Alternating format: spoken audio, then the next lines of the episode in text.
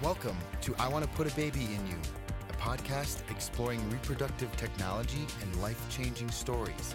Here are your hosts, Jennifer White and Ellen Trachman. Welcome to the podcast. I'm Ellen Trachman, and I'm not ready. You do not sound certain at all about who you are. No, no, I'm totally ready for this. Let's do this. Okay. Um, and I'm here with Jennifer White. More That's where you say who I am. I am Jennifer White. Yes. Um, okay, so I'm continuing this this month, this period's trivia intro theme where I try to stump you, not really, but um Okay. trivia questions. So because this is a really fun crossover episode of another podcast, which I love, yes. um, I'm actually gonna quiz you about um trivia on our own podcast. oh no. yeah. Oh no. This is gonna be embarrassing. are you ready? N- Trivia question No, number one. I I need time to this. study. No, you got Okay. this. Okay, with you and you're not allowed to pull up the website. So don't, don't I look at the do not have the website pulled up at all. Okay. Uh, okay, question one. You should just remember this. Who was the guest for our first published episode of the podcast? I want to put a baby in you. Do you I remember? well, I remember who we recorded with first. Ha! That's not the same. I know that's the problem. I mean, was- I know we first? recorded with Susie White first, but I feel like She was did we? I know, but I feel like was it Jennifer Nelson was our first published one? No. Mm-mm. Mm-mm. Oh Do you want one more try? no, Do you want no, I don't. Do you want a hint? No, no. I'm gonna give you a hint. It was an Okay. attorney. Yay. Okay. attorneys. Who? What was the first attorney we had on? Um, oh God, there's so much pressure. I do not like this at all. so fun. Um, um, okay. no. Do you want me to tell you? Yes, I do want you to tell me. Uh, okay, it was Amira Hasenbush, who was an Oh, attorney. amazing. I'm so Um, sad I didn't remember yeah, that. So amazing. And um, do you know Amira's winning the one of the 40 under 40s LGBTQ attorneys from the National Bar at a big I conference Did summer? know that. I heard that, which is amazing. She's such an amazing advocate. Totally. Um, okay, next question. Um, name four items of merch, the uh, items you can buy as merch on the podcast uh, website. Oh, okay. That one I can Go. totally do because I probably own several of them. Uh, I know you can get a phone case. Good. Um, Yes. I mhm, Definitely know you can get several kinds of t-shirts mhm, uh, okay. because I own at least two of them I'm only myself. I'm only giving you credit for for one for t-shirts. Okay, that's totally fine. Um, so I just because I think it's hysterical is the fact that you can get a fanny pack. Yes. good. Um, and I, One more? Can you do what one more? else? What else? Um, I'm sure. You oh, I know you can get a coffee mug because I definitely have a coffee mug. That's true. Yeah, and jogger pants. hmm Jogger pants as well. Yes, I mean all kinds of ridiculousness. Quite honestly. So Nice. Um, okay, so I'm not sure what number this episode will be when it's actually posted, but as of the moment we're recording this, how many live episodes are up for the podcast? Do you know the number? oh, Without I looking. like I looked. I looked the other day and I feel like it was 163. No, I I really looked the other day. So, am I right? Oh, no, 161 is what I see. Oh, okay. So, oh, no, 162. All right, we're both wrong. 162. Okay. As of, as of looking this up. Um, okay. And then one more, just uh, completely random. Let's see if you can guess this. Who was the guest for episode 99? Oh. okay. Um, That's, I that's for one. have, that's I have no I'll- idea. I'll give you a hint. The episode was called Changing Lives and Making History. Does that, does that give it to Oh, you? there's so many people that have changed lives and lives and make history in this. I know. I'm like, I feel like Mhm. that's sadly a really generic title for us. Um, Um, no. Do I get a, a second or third hint? Uh, yes, you may have another hint. Um, the guest was a woman. Okay. So, we have a few men on. Um, That's okay. I'm saying that, Uh, that takes us down to like takes out like twenty percent. You know. Uh, how about this? I'll give you a hint about the making history part. The history was made in the state of Montana. Oh, was it our very own wonderful and amazing Amber Deming? Yes, yes. Ha! Yeah. Yes. Yay. I mean, not that we own any human being, but she does work for my agent, We our agency. So Yeah, we're lucky. Yes. Mhm. she is absolutely amazing. So Um, Yay, well, that was wow, the- that was the- fun. The, longest intro ever. Um, but let's get on with this great episode. yes, let's talk about other podcasts now. Welcome to the podcast. Today we have guests Ruby Booras and Anne Judge from another amazing podcast called The Whole Pineapple, which I listen to um, and love and adore. So if you are listening to this podcast and you have not yet checked out The Whole Pineapple, step one, finish listening to this podcast. Step two, go subscribe and check out their podcast, and I promise you will love it. Um, but one thing is, they do not spend a lot of time on their own stories. So we thought this is a great opportunity to have them over, talk about their podcast, and tell their own journeys to getting to becoming podcasting superstars, which I assume they dreamed of since being since young children. I assume. Um, let's start with Anne. Sure. Can you imagine if they had like podcast Barbie, you know, where she would have like Oh, her little headphones Oh, and I need it. If they did, Jen, I'm sending it to you. Yeah. A market born. I need that. yeah, with little headphones and a microphone.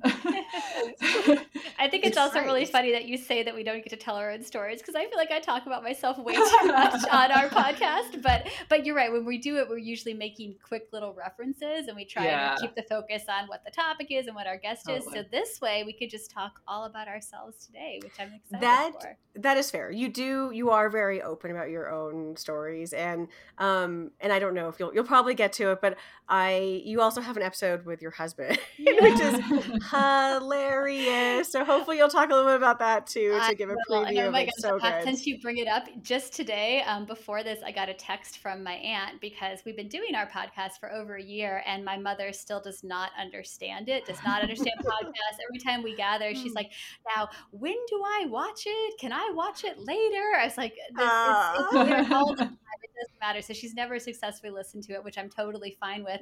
And then she's on vacation right now with my aunt, and my aunt texted me to say like, "Oh, we pulled we I was able to get it on her phone, so she's listening to your husband's episode right now." And I was like, "Oh my gosh, that's the one she's gonna listen to because he's very um it's a great episode talking about his experience in having a diagnosis of severe male factor but it's from his point of view and he's funny and there's a there's a lot of time spent on his experiences with collection rooms and all kinds of things and Um, so I and texted him. equipment not Yeah. working and having to go back to the front desk and ask technology for equipment not working not his equipment not working I didn't put Yes, that yes, out yes, there. yes, yes, thank you. That- Gotta clarify. Yeah. But I texted him to be like, oh my gosh, they finally figured out my mom's listening to your episode. And he just wrote back, so I guess we agree we're never going to see your mother again then. so, yeah, Did- that's, Just, that's just she said emojis, just like the embarrassed face. Oh, she doesn't know how to do that. She doesn't know how to do So. that is one of my all-time favorite episodes and you can't tell because you know it's a podcast you can't see us but half the time i'm like doubled over trying not to laugh like a hyena into the microphone yes, Oh if God. you if you That- want a gateway episode into our podcast, it was last um, fall near the end of the year, and it's called "None Is the Loneliest Number," talking about a severe male factor diagnosis. And some of our episodes are like that. We're interviewing people about their experiences, but a lot of ours are more like expert guests, and that's when we had Ellen on. So that's why we're super Yeah. happy to return the favor. So that's also another key episode of ours to listen to if you want to hear her talk about all I the love awesome the stuff she for does. Ellen. Ah, not half as funny as your husband. But I, I will say the gateway one, I did the same for Jen. I was like, check out this podcast. Here, listen to this episode. And that was the Almost first one I died sent while her. I was laughing so hard. Yes. well, yeah, so I guess I'll start by telling my story then. So that's kind of where it begins. And the funny thing is, for me, um, like a lot of people, there can be more than one thing going on. So I did not know we were going to have Mm. severe male factor. I knew that I didn't um, get periods.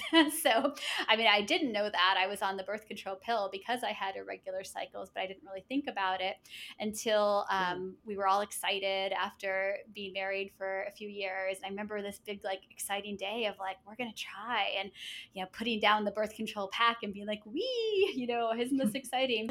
and then, um, and I didn't get a period. And I was like, well, that was easy. Um, but then my pregnancy tests were negative, and I was like, wait, what does this mean? Why am I not getting a period? But I'm not pregnant. And at the time, I was a labor and delivery nurse. So I definitely knew more than the typical person about bodies and pregnancy, but I didn't really, you know, it just wasn't something that I had really thought about a lot. And so I waited a few more months and occasionally I would get a cycle. It'd be like 55 days would go by and I'd have some bleeding, and then like another 39 and some bleeding, but nothing that was regular or consistent, um, which can be super frustrating if you've decided that you want to try and get pregnant. Because I was I was using ovulation kits for yeah. weeks and weeks, and I remember joking to people at work to be like, I would just like to pee on a stick and see something. I don't care which line it is. Yeah. I'd love to see an ovulation kit be positive, let alone. And so I finally went to go see um, an OBGYN that I knew from work, uh, and they uh, didn't even really do a whole lot of testing on me. It was it's interesting when I look back at it now because they were kind of like, huh, that is weird. Let's try some Clomid. And there wasn't a whole lot of diagnostic testing. And but the thing I do really appreciate is that she was like, you know, it sounds like you're not ovulating, but if I'm going to use medications, I just also want to make sure there's not something going on on the sperm side. So let's do a semen analysis. And that's where you can pick up with my husband's episode to hear about how that went. But so for me, my experience went from being kind of frustrated for like five months because I wasn't having regular cycles, and then thinking, oh, perfect. Well, now I'm going to take this pill, and that'll make me start ovulating, and we'll get pregnant. To then suddenly being told, actually there's not any sperm um, so suddenly you need to go see a fertility clinic and it was just this whole sudden journey. And in the meantime i also didn't ovulate on clomid so that was lots of fun.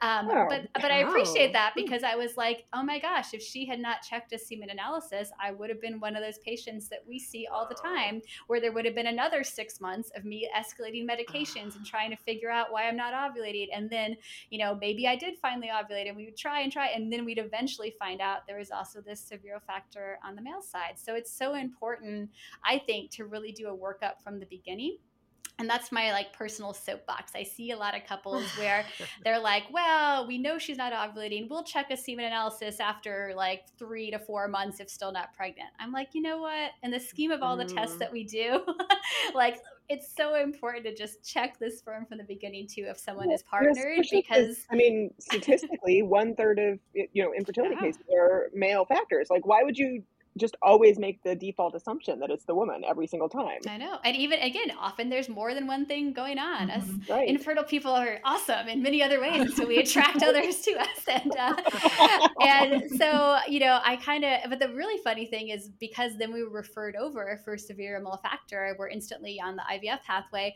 Like I didn't actually even realize until years later when I was now working at the fertility clinic that, oh, wait, I have PCOS. And no one ever told me that. I didn't know that that until I looked at things later because it's sort of like once they realized there was this other issue, the whole issue of why I hadn't been ovulating was kind of a back burner because we were going to just go right into IVF. And uh, yeah, so that was my infertility. Uh, whirlwind of referral and you can certainly hear more about this the male factor stuff with his episode but for me um, i think the hard thing was that i'm very goal oriented. And so it was kind of like, okay, we were trying for this, we had this setback, but now we know what the issue is, and now we're going to do IVF. And so there's like steps steps to go. You're check check off your check boxes. You know, we're great prognosis at the time because I was in my 20s, severe male factor, again undiagnosed PCOS, but it meant they got like 38 eggs. I mean, it was like you know on paper a great IVF cycle, and so it just really floored me to not get pregnant because everyone's been telling you the whole time this is the problem, but now we can fix it because we're going to do IVF. And um, yeah, and it did not work for me initially. We had a fresh cycle that was unsuccessful, and then a couple more frozen cycles that were unsuccessful, and then we were out of embryos, and I had to think about whether oh, wow. I wanted to do it all again. And that was from the part. Thirty-eight where, eggs. I was going to say from thirty-eight yeah. eggs. Yeah. Wow. So again, severe male factor and PCOS, like that's why I tell people all the time, like more is not better. Like I did not have right. a great stimulation cycle. And no one told me that when I was a patient because I didn't work here then. Everyone's always like, oh, looks so good.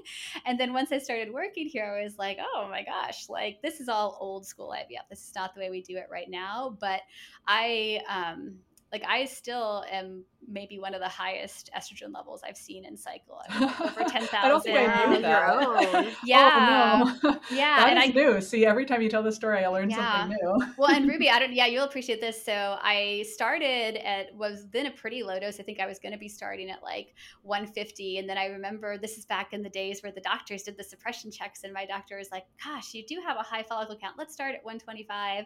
And then I came in, and my levels were already in the thousands, and so then I stopped. I stopped stim after five days. I coasted for five days, which is oh not. Oh yeah, like on now all the things I know, I was like, that was a really terrible cycle actually.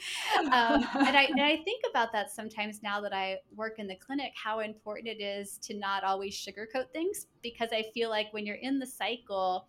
You, there's this tendency to always want the patient to be hopeful, which I get. And so you're not going to.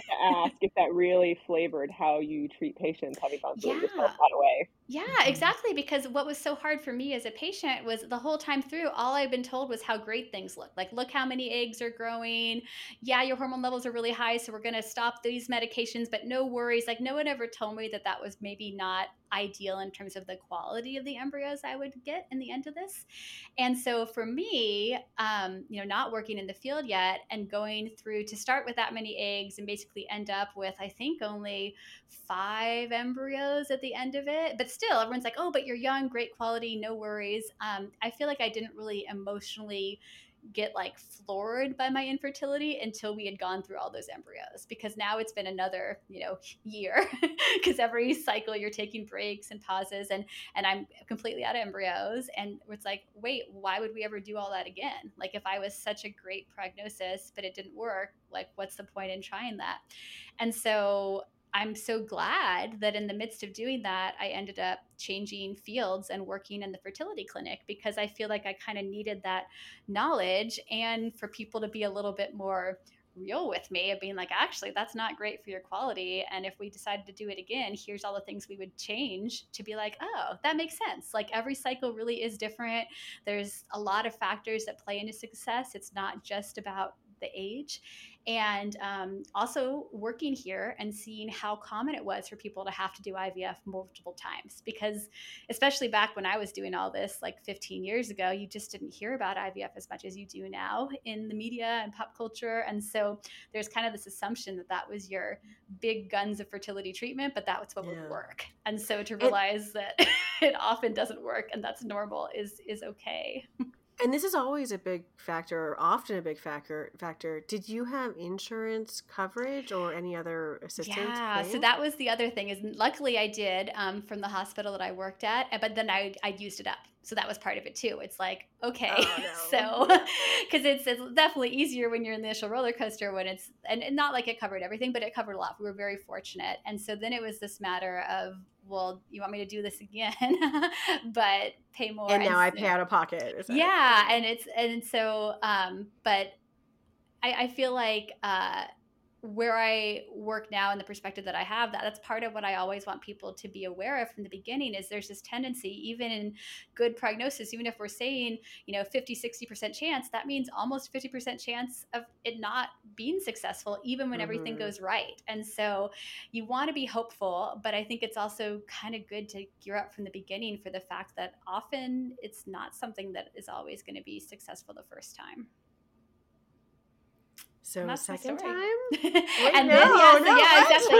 so then second time, um, yeah, we had a different protocol. I had a, it was, I still had a ton of follicles, but ended up with actually more embryos at the end, and we fresh transfer and had success, and that was great. And um, and it, it was also, I got to put a plug for how easy it is to do a cycle when you then work in the clinic because I could just be like So having my ultrasounds and blood draws. Yeah, exactly. And the first cycles that I was doing, I was not only a labor and delivery nurse, but a night shift nurse. And so I just remember, Oh. I, I don't know what they thought of me before I worked here because I was like the cranky, sleepy person in the waiting room, being so annoyed because I had just worked, you know, seven to seven, and I'm trying to be the first morning appointment so I can get my ultrasound done and then go home and go to bed. And so when they were running late, I know I was always very like, when am I going to be seen?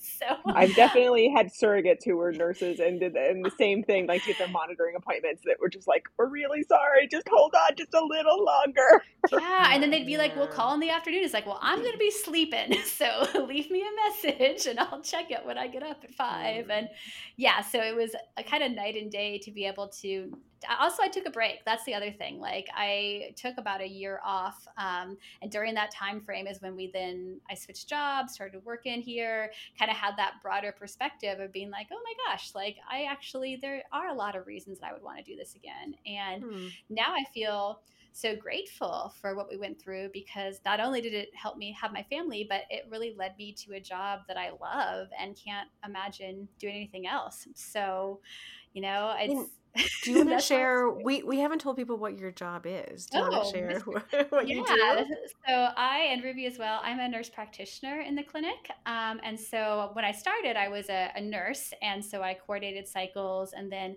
um, went back to school to get my NP, and so now I see my own patients um, for basic fertility as well as egg freezing as well as all the other stuff we do in terms of diagnostic testing. So yeah ruby and i both work at seattle reproductive medicine and um, i love it. It's it's a great job. It's also much better than being night shift and on call for weekends and all that great stuff so ruby where do you start with your your story to stardom as a podcaster well i did not have a podcaster barbie um, oh. although now that i realize yet. that we stand yeah yet um, when when if and when they have one i will be the first but um, i was just realizing just standing here i'm like you know if there is a podcaster Barbie, she wouldn't be able to stand up. So how could I podcast? Because I podcast standing up all the time. Oh, that's a good question. Yeah. I mean, Barbies sometimes have flat shoes now. Like Skipper, okay. maybe it has to be podcaster Skipper. Is that Skipper? Skipper. Yes, I did have a Skipper or a okay. Midge. Wasn't there a Midge at some point? Yeah. Where yeah. used so to have those we... little rods that you would clip your Barbie in so yeah. she could stand. So you could have a rod that also has a microphone. So that yes. way she's just like ah, attached oh, there to the we microphone. Go. Yes, my podcaster Barbie's going to have to have flat feet because that's the most accurate for me. So okay, yeah, order placed. Yes. Um, so my story is different. So we're going to kind of take a different left turn because I'm one of those rare people that actually didn't get into the infertility world because I had a fertility story. Um, I went to nursing school in Montana, and I knew I always wanted to be a nurse practitioner. Um, and there was a women's health program at UW at the time, University of Washington. So I moved out to Seattle when I was 22 years old um, by myself, didn't know anybody here. Um, and started my night shift job, also in OB. Oh. I happened to be on um, on high risk OB, so I worked for a couple years as a high risk a high risk OB nurse and um, then started my graduate school career and then shortly realized that i can't do graduate school and night shift at the same time. Um, but i also knew that i really loved women's health and i literally the very first time i logged in to start looking at day shift clinic jobs seattle reproductive medicine's weekend nurse position popped up and I'm like, well, that's just perfect because I can work weekends. I don't have to worry about like missing class or anything, um, scheduling class around um, around work. And I, I got hired here and I worked in the OR for a while, um, as well as working weekends. So I was in on a lot of the egg retrievals. I learned a lot. You think when you work in OB that you know like everything about reproductive health, and then you start infertility and you're like, oh, I didn't know anything, um, which is kind of sad. but um, yeah, so learned a lot on the weekends. Um, back in the day, there was only like a couple nurses here. It was kind of like skeleton crew, so it's a lot different than it is now. It's um, funny because I was thinking about you know how I was saying I don't know what they thought of me. I I remember when I first met you, you were always so busy because you were here, but you were also if there was a spare moment, you're like doing coursework and talking yeah. about all your classes. And I just remember thinking like, wow, her life is intense. So yeah, I actually do. I remember sitting in the clinic um, with you when you were um, a nurse and feel like, yeah. I'm so tired all yeah. the time. Just a different kind of tired than when you're a nurse um, working night shift tired. Um, so yeah, so I learned that I really love the field, um, that I, I'm a science nerd, and I just like love the science of, of all of this. Um, it wasn't until later that I actually ended up having a uh, a pregnancy loss experience, which mm. um, is I've never talked about it in detail. I think I've like briefly mentioned it here and there on the podcast, but it is it's yeah. still to this day. It's been um, four and a half ish years, and I still feel weird talking about it because um, yeah. I still deal with imposter syndrome a lot. Um, uh, which is funny because if I if a patient had this exact same situation, the way I would respond to that patient would be remarkably different than what goes on in my head. Um, But yeah, so we um, had our, our first son, um, and he was about two years old when this happened, and he was dealing with, um, we are trying to figure out his neurodivergence um, diagnosis. So we were doing autism screening and um, and sensory processing. He had like OT therapy, like all all the things. It was really stressful. Yeah. Um, and then we um, were pregnant with twins, and uh, oh. that kind of came out of left field for me. Um, because I worked in high risk OB, it terrified me.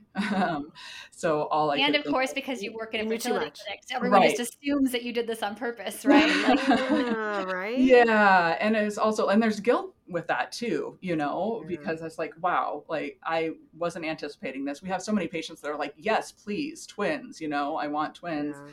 and then I am spontaneously pregnant with twins, and this is see even telling this, I'm like, oh, I don't feel like I should be telling this, but. um uh, yeah, so I I found out I was having twins, and there was like a lot of emotions with that, especially since what we were dealing with my with my son, we were already very overwhelmed with what was happening. And mm. I remember sitting down and like trying to write out all of my feelings that were happening. And um, I found out I was having twins because I scanned myself in the clinic. oh wow! wow. Yeah. Wait, was anyone with you when you found no, out? And you're no. like, wait, wait, is that a second one? yeah, no, and it was really early too, so it was like yeah. five weeks. So the first week or so, I tried to convince myself that it was just like an anomaly. I'm like, that's not a no, that's not a second gestational sac in there. No way. Um, so I found out really early. So I started dealing with these you know lots of emotions about having having twins right away. Um, and i was writing all this out i'm like do we need to buy a new car? Can i work as much as i usually do? How is my son going to feel? Like all the things. Oh they're going to end up in the nicu. You know please let them be healthy all yeah. the things. Like what's going to happen to my body? Like you know all the things. Um, i even remember like oh man. It's a boy and a girl going to want to na- name them Luke and Leia. and I'm like, I can't deal with that. Like, I just, all those things, it was back to back to back in my head, thinking of all this stuff. Um, I couldn't turn it off. And um, the weeks went by and things were progressing. And I started to kind of get more used to it um, and kind of like okay we're we've had several ultrasounds things are progressing both are growing so wow, this actually might be a thing. And working in fertility, I have heard the term vanishing twin syndrome before, uh, which I actually really hate that term now. Um, I didn't realize mm. how much uh, hurtful it kind of is um, until later because it yeah. somehow kind of takes the legitimacy out of that pregnancy away, um, I think. Um, yeah. And, and, but I was very scientific about it at first. I, w- I realized that I'm like, okay, you know, about like a third of twin pregnancies will result in what we call vanishing twin, where just like one stops growing and just kind of like slowly disappears. Um, so I was very pragmatic about it at first, and I'm like, okay, yeah, that definitely could happen. But then six, seven, eight weeks go by, um, and I was like, okay, uh, well, you know, it's still growing. I, I think I need to start preparing that this is actually a real thing.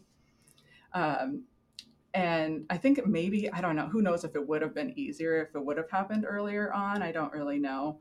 Um, you know, I, I, try to qu- qu- not to qualify losses at all because a loss is a loss. But of course, when it's yourself, it's it's a little bit you talk to yourself a little differently. Um, but I remember uh, oh i did have also um, i had an episode of bleeding which i just want to throw that in uh, because um, we tell all of our patients a lot like okay that's very common it can you know it doesn't necessarily mean anything's happening that's going to harm the pregnancy you know but working in this field I, I, I try to reassure people that have spotting and things a lot and then when it happened to me i freaked out. So so now i'm like very empathetic when people even have a little bit of bleeding because I completely lost it and um, like yeah. went to the, my OB right away. I'm like, what's happening? Everything was fine. They were still growing. So a couple more weeks go by. Uh, we're progressing. And I was like super sick. Um, and we were starting to relax because we were like right at that end of that first trimester. And it was Dion's birthday. I was like, oh, you know what would be really cute is if I put a little ultrasound picture of the twins in his his birthday card. Yeah, yeah, you can see where this is going. And I so I did a quick little abdominal scan of myself and I stared at it. For, it, it probably was only for a couple seconds, but it felt like forever. Where I was just staring. I'm like, A doesn't have a heartbeat. And I'm like, am I really seeing that right? And like they were big enough where it was like pretty obvious right away. Um, so I went down the hallway to my colleague's office, Dr. Barker, and I was like, "Hey, can you do a, a pelvic ultrasound on me? Um, yeah. I don't think I see a heart rate on A." And uh, so she did an ultrasound on me, and sure enough, uh, uh, twin A had stopped growing about a week or so before, and hadn't didn't have a heartbeat anymore. Um, and it's weird because I, I just I feel like I wasn't as prepared because I we kind of had reached this milestone where I'm like, okay, this is happening, you know. Um, so it really it kind of it shocked me more than I expected because I I thought we had gotten past that possibility. So I'm like, oh, oh, we're here now, okay. And in the room with Dr. Barker, I remember I still was like my pragmatic self, and I think I said something like, well, well, I guess this is easier and now i'm like okay i hate that but like you know that's just how my brain works. I'm like well i guess i guess this is easier. But then i i went back to work. She asked me um, are you sure you want to work? I'm like yeah I, I think i just need to work. And i kind of didn't process it right away. And it didn't hit me until i pulled into my driveway and i'm like oh i have to tell dion and it's his birthday.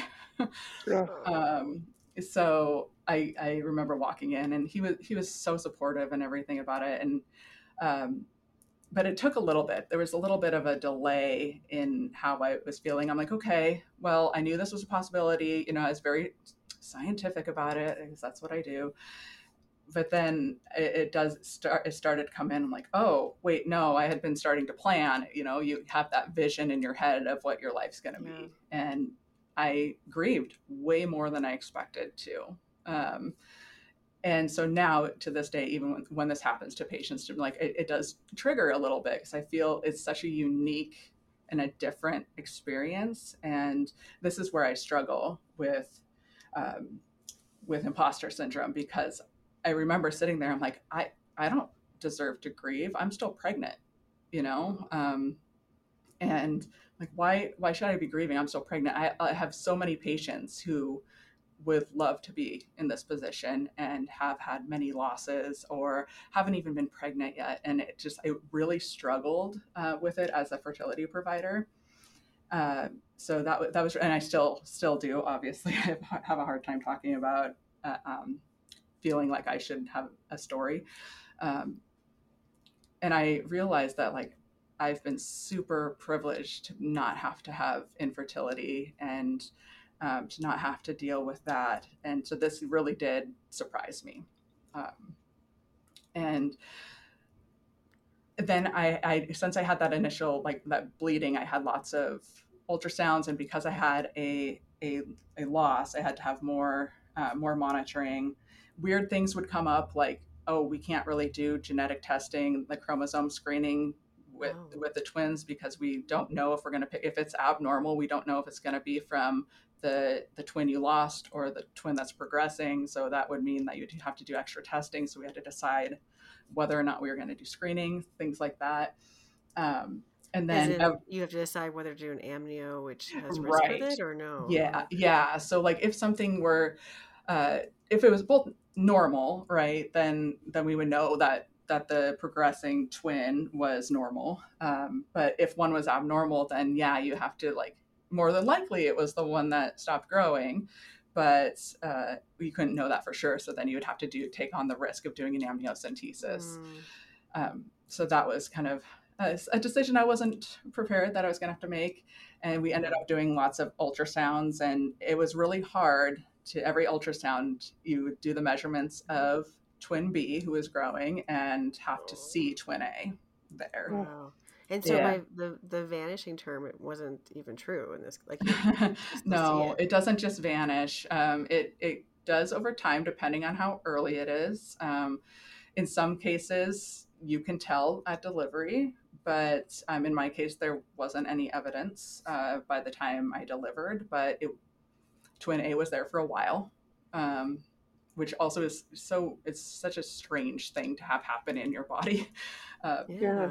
You know but yeah so i there were several weeks where we'd have ultrasounds and i could i could see our our lost twin which was it was just harder than i imagined it would be.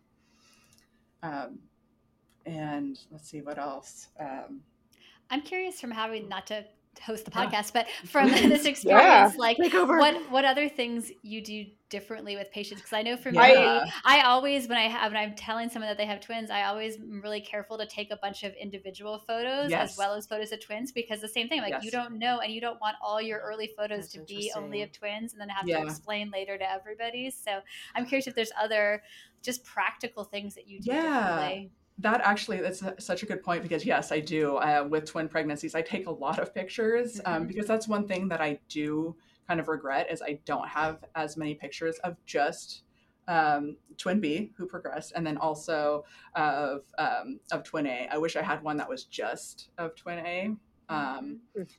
and at first i was like yeah no i don't need that i don't need to know uh, I, I, we also opted not to do uh, the genetic screening also because i didn't want to know um, the sex of, of, both the embryos. Um, but now I'm like, oh, I'm kind of curious, not because it would have changed anything or changed the way I like grieved or anything, but just kind of a little bit more of an identity to to my lost twin. Um, so with with twins, what, even one, ones that are looking good in the clinic, I, I do take lots of pictures. Um, for people that have lost a twin um, or or just lost a, a, singleton pregnancy, I always ask them like, "Would you like a picture?" Um, because in the moment you might not, and you're just grieving, and you're like, "I can't look at this anymore." Uh, but I always tell my patients, like, just know that we have pictures here. So in the future, I, you, you I was going to ask that. Do you take the picture anyway and just keep mm-hmm. it in mm-hmm. the file? Mm-hmm. Okay, for that reason, yeah. which I think yeah. is great. Yeah, so we always have it here if you decide that you want it. And it's different for everybody. I have people that are like, yes, please give me a picture. And then others like, no, please get it off the screen. So um, mm-hmm. literally every, every, single person is, is different with these kind of experiences. Uh, but yeah, um, I'm trying to think what else. Uh, oh, little, little things that are triggered. You know, I, I remember I said um, earlier that I, I said something about like, oh, this is easier which was interesting because later in pregnancy, when I was meeting an OB provider who wasn't my OB, uh, he said something like, and this is like, I had had the diagnosis for weeks and we'd like had conversations about it a lot with my OB. And he says like, well, you know, singletons are less high risk, you know, and it's like, like, okay, yeah, I, I know, uh, I, I know yeah. that. And like, it wasn't, he wasn't trying to, you know, and he's right. right. he's right. Singleton pregnancies are less high risk. But in the moment, I'm like, yeah, I still don't. Uh, I'm still not mm. happy this happened to me, you know, kind of thing. Yeah. Um, but there was a lot of guilt with that as well, uh, because in the beginning, I was kind of like, okay, well, maybe vanishing twin will happen, and then I don't have to deal with the fact of having twins. And so there was a lot of mixed emotions and guilt for feelings that I felt earlier in pregnancy. Uh, that so I didn't feel like I had the the right to be sad mm. later on. Um, and it's just a, it's a different feeling for people that are dealing with a loss and then also pregnant. The same, you have like you're happy yeah. and you're hopeful, but you're also sad um, and feeling guilty about feeling sad. um, I think just because of the field that we work in, and so many of I see so many patients that are having pregnancy losses. I just I to this day I struggle with um, talking about this type of loss, even though if it were happening to my patient, I I I would not hesitate to tell them that they did everything right and then they have a right mm-hmm. to grieve and that this was a loss too. So yeah, so, yeah that's my, that's my story. Yeah. Um, wow. Well, yeah. Thank you so much for sharing it. It's it's a lot, and I can only imagine how hard it must be to talk about it and to share it, and I can only imagine how it must affect and change and make things mixed up of working in that field and, say, and live it so yeah. many days too because i mean when you see patients come in you you still often have to relive that trauma but you can't tell them that you're reliving that trauma because it, obviously you don't want to you don't want to burden them with with your feelings on top of their own feelings so i i know that has to be incredibly difficult right and your point is such an interesting one generally that if a patient had this, of course you would, you know, accept and tell them how valid it is that this is a loss and we're so much harder on ourselves, right? When mm-hmm. even you know you should be kinder to yourself and be giving yourself all those those same messages that we yeah. tend to not be as kind to ourselves. So yeah. I I wish that wasn't so. I wish you were kinder to yourself, but I know me too. Um, but that also, I I have changed uh, what I say. I make sure to make a point to tell people that I say you did everything right. Uh, this is not your fault. And no matter how many times I say this, you're still going to find reasons why you think it's your fault. And just know that I'm yeah. saying right now that you did everything right.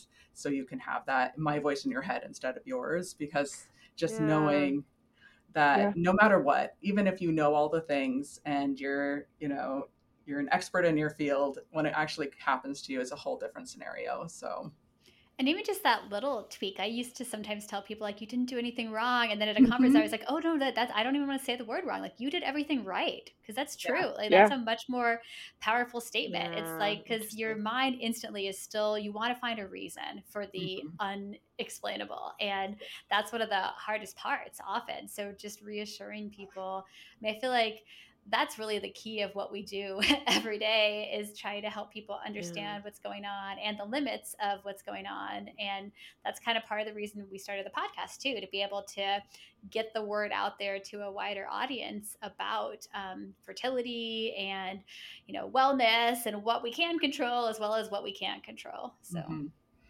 yeah speaking of the podcast back to the podcast yeah. um who dragged the other one into this that would be me dragging anne. Actually i just the other day i pulled up the original email that i sent to her and i i say i want to frame that original email. I, do I want to like put it up there for you. with the barbie. Yes with the barbie yes. It, it um, says something to the effect of like hey um, i think you'd be really great. Would you like to you know i have this idea for a podcast. I think you'd be great. You know would it would it convince you or would it entice you if I did all the work? yeah, exactly. if I said I'll do all the work. Nice.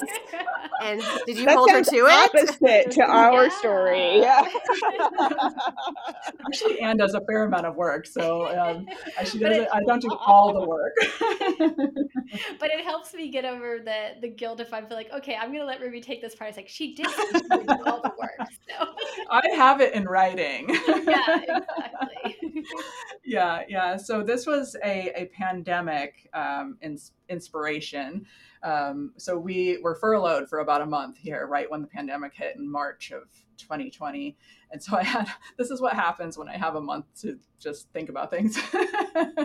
um, so I was thinking about a podcast and how I could reach more people. And I also happened to be a uh, really interested in lifestyle medicine and wellness. And at the time, um, oh, I hadn't been I hadn't been study studying to be a lifestyle medicine professional yet, but I, it was on the horizon.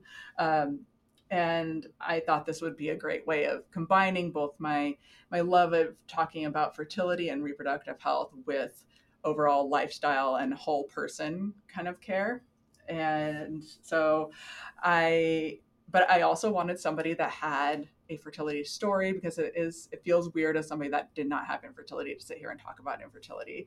Um, and Anne obviously has a really compelling story and is really fun to listen to and is super knowledgeable. So she I'm is the color commentary. I can you know, be there too. I think I told you you were the talent earlier. Yes, I like that. Oh, I love it. Nice. No, I think it's, it's I can't imagine doing it alone because I feel like you do sort of need that balance of dynamics and personalities and someone to ask something that you wouldn't think about asking when you have a guest. So I applaud both of you for your partnership podcast as well. I think it's uh I, I would say, have you ever recorded without each other? Is the question because Ellen and I have each done that, and it is actually my biggest fear and the most terrifying ones we've done. Well, we had an issue um, recently where there just kept being Oh, yeah. problems on Ruby's. Like it kept dropping her audio, and we kept trying to fix it. And eventually, we're like, you know what? I'll just keep talking. And it, so if, if you listen to our podcast, see if you can ever figure out which episode it is, because you'll notice there's long chunks where it is just me talking. You hear that, listeners? There's a challenge. Yeah, we have a exactly. challenge. And Yeah. you can probably tell because I'm not interrupting Ruby. Um, But she'd come back up and briefly, she'd ask a question, the guest would start answering, and then she'd be gone again, and I'd ask a Oh. follow up. And but we have not intentionally um, done one alone. yeah. Yeah, even what we'll have episodes where Anne is with Jamie, who is our wonderful mental health Mhm. counselor here, who do, does a lot of our mindfulness episodes, and she she's with Anne. So th- those ones I am always looking forward to listening to because I wasn't there for the recording, so they're brand new to me. Yeah, we really Fun. wanted to mostly be Jamie doing a meditation, so we have one of those once a month. But then we thought it's kind of nice to have a little bit of intro first, and if it was all three of us, then the whole episode was all three of us talking. so like, just me and Jamie talking a little, so that we can then have the other second half just be leading a meditation. I love those episodes. So they're they're my favorites. Yeah. Mm-hmm. Um, and so now listeners know that you guys have um, meditation episodes. Mhm. What else do you want to share? I know you have some great, just kind of informative history ones that are funny and interesting. What are Yeah. what's what are some of the other ones you can share? Well, it's interesting. I think Anne and I discovered our love for medical history through the podcast too, because some those are some of our favorite ones. I know we just recently did one on uh, history of epigenetics, um, and so we talk about the uh, different famines that have happened throughout history, which I was like way more interested in than I thought it was going to be. It's actually very fascinating. Yeah, I you might be like, what that do famines have to do with fertility? But if you listen, you're like, Yeah. oh, this is what we learn about epigenetics and the environment of a pregnancy and how that can change the health generations later. And those are all really Crazy. key concepts when we're thinking about fertility. And, um, you know, even when we have people that are, for example, building their family using donor embryo or donor egg. And so to realize, like, yeah, but you're the environment and all these things that you do are Yeah. going to turn off and on different genes. And that's got a huge impact. So I think, yeah, we we we're a good pair because we both like to get into the details of um, science and history, and Yeah. it's fun to have someone to do that with. And we have a whole list of topics that we bounce all around. We kind of have some that are more um, fertility story specific, where we do have listeners coming on, but a lot of ours are mostly with a, a guest, and sometimes those are fertility, or sometimes they really are more um, holistic. We I love our gut health one. Uh, so yeah, there's a lot of stuff. The world of fertility, it's not isolated from the rest of your body and your system. So that's why trying to understand overall health is really key for anybody that's also trying to achieve a pregnancy. Yeah, it's fun because you can definitely tell the episodes that are more like Anne centric or Ruby centric. Anything that is like nutrition focused, you can hear me like almost hear my like excitement in the background. I'm like, I love, I'm such a nerd. I love talking about this stuff. Um, so, but yeah, we we really like to. We found that we're both very scientific nerdy. So. Um, it's it's I've learned a lot too, a lot more about Mhm. the connections between history and and wellness and, and fertility um, things are all connected turns out Yeah, and if you have like an author a book that you love, then you can like reach out to that person and they'll actually talk to you. It's Yeah. amazing. That I know. amazing. yeah That's yeah, amazing. yeah we And I love your I love your structure that you have a meal and a snack. That's adorable. Yeah. yes um, we wanted something that went along with the theme of like pineapple and things like that so um, but yeah the the gut health one is also one of my favorite ones and Mhm. we interviewed dr will Bulsiewicz who's a gi doc and um, he is hilarious, mm-hmm. and I really enjoyed that conversation. But yeah, it was going into that interview, I was like sweating because he's like one of my heroes. Like, you know, there people love rock stars, and I'm like, oh, a nutrition person. I, am losing it wow. over here. yeah, he's another episode that I'll often tell people if they're just trying to figure out what the podcast is like. That's one of my other favorites because you'll see mm-hmm. why we were talking about nutrition and fertility. Um, and also, yeah, he's so fun to listen to. Yeah, we call him Dr. B still in my family. So. mm-hmm. Too funny. And what is next for the podcast or your careers or your adventures? What can you preview? Oh man. More lawyers on it. No.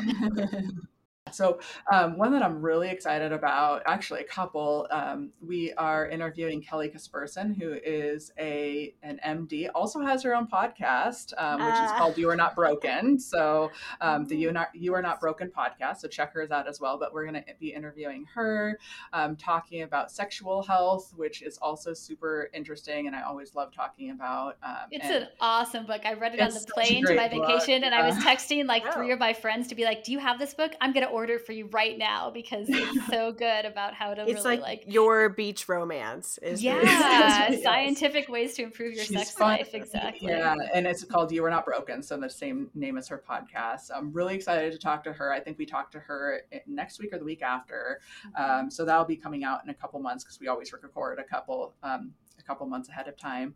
Uh, We're going to do also... another advocacy episode to talk more about, you know, post-Dobbs and what happens with access and reproductive nice. health and care. So, you know, definitely, yeah. I know we covered that a little bit on your stack episode, but there's so many It's, it's an ongoing right topic now. for sure. Yes. yes. yeah. We're going to be talking about uh, first responders, nurses, and military people who struggle with infertility. I, I will also be talking with um, somebody from Men Having Babies, uh, which is really cool. So we have some fun things coming up. Yeah, nice. we, we have a big list and sometimes it's just hard to decide like what to do next, but there's there's yeah. so much. I mean, as you know, it's like there's so many stories out there and so many different um, questions that we like to talk about. I hear you. Well, I, for one, will be listening and am so grateful for you guys taking the time to come on our podcast and to share your stories. And I look forward to, to many more episodes in the future and hearing more from you guys. Well, thank you so much for having us. It's it's interesting yeah. being on the guest side of things. Now I feel I feel for our guests. thank you to Anne Judge and Ruby Booras of the Whole Pineapple. Please, please uh, check out their amazing podcast. Um, I'm scared you might like it more, but no, not scared because it's it's great. They're both great. Just amazing. Yeah. No, I mean, like, but also give like stars, how... give us stars, give them give us all reviews. Exactly. Exactly. Review all of us to your appropriate liking, right? You know, like no force on this issue. But I mean, how fun for them to be like on the other side, right? That's a, a unique experience for sure. Um, yeah. So everyone, please, like Ellen said, definitely reach out to them, but also don't forget to reach out to us at 303 997 1903. We love to hear from you. You can also go to our website, the I want to put a baby in you.com website, or you can join our Facebook group. Uh, just don't forget to answer the questions, or I will not let you into the group. Uh, and if you tell me that you um, want to sell me a car warranty, I will let you in but only because it's you and you are special. So wow. thank you. Thank you to everyone who listens. Thank you to our team, to Melissa, to Tyler, and to Amanda. And thank you all.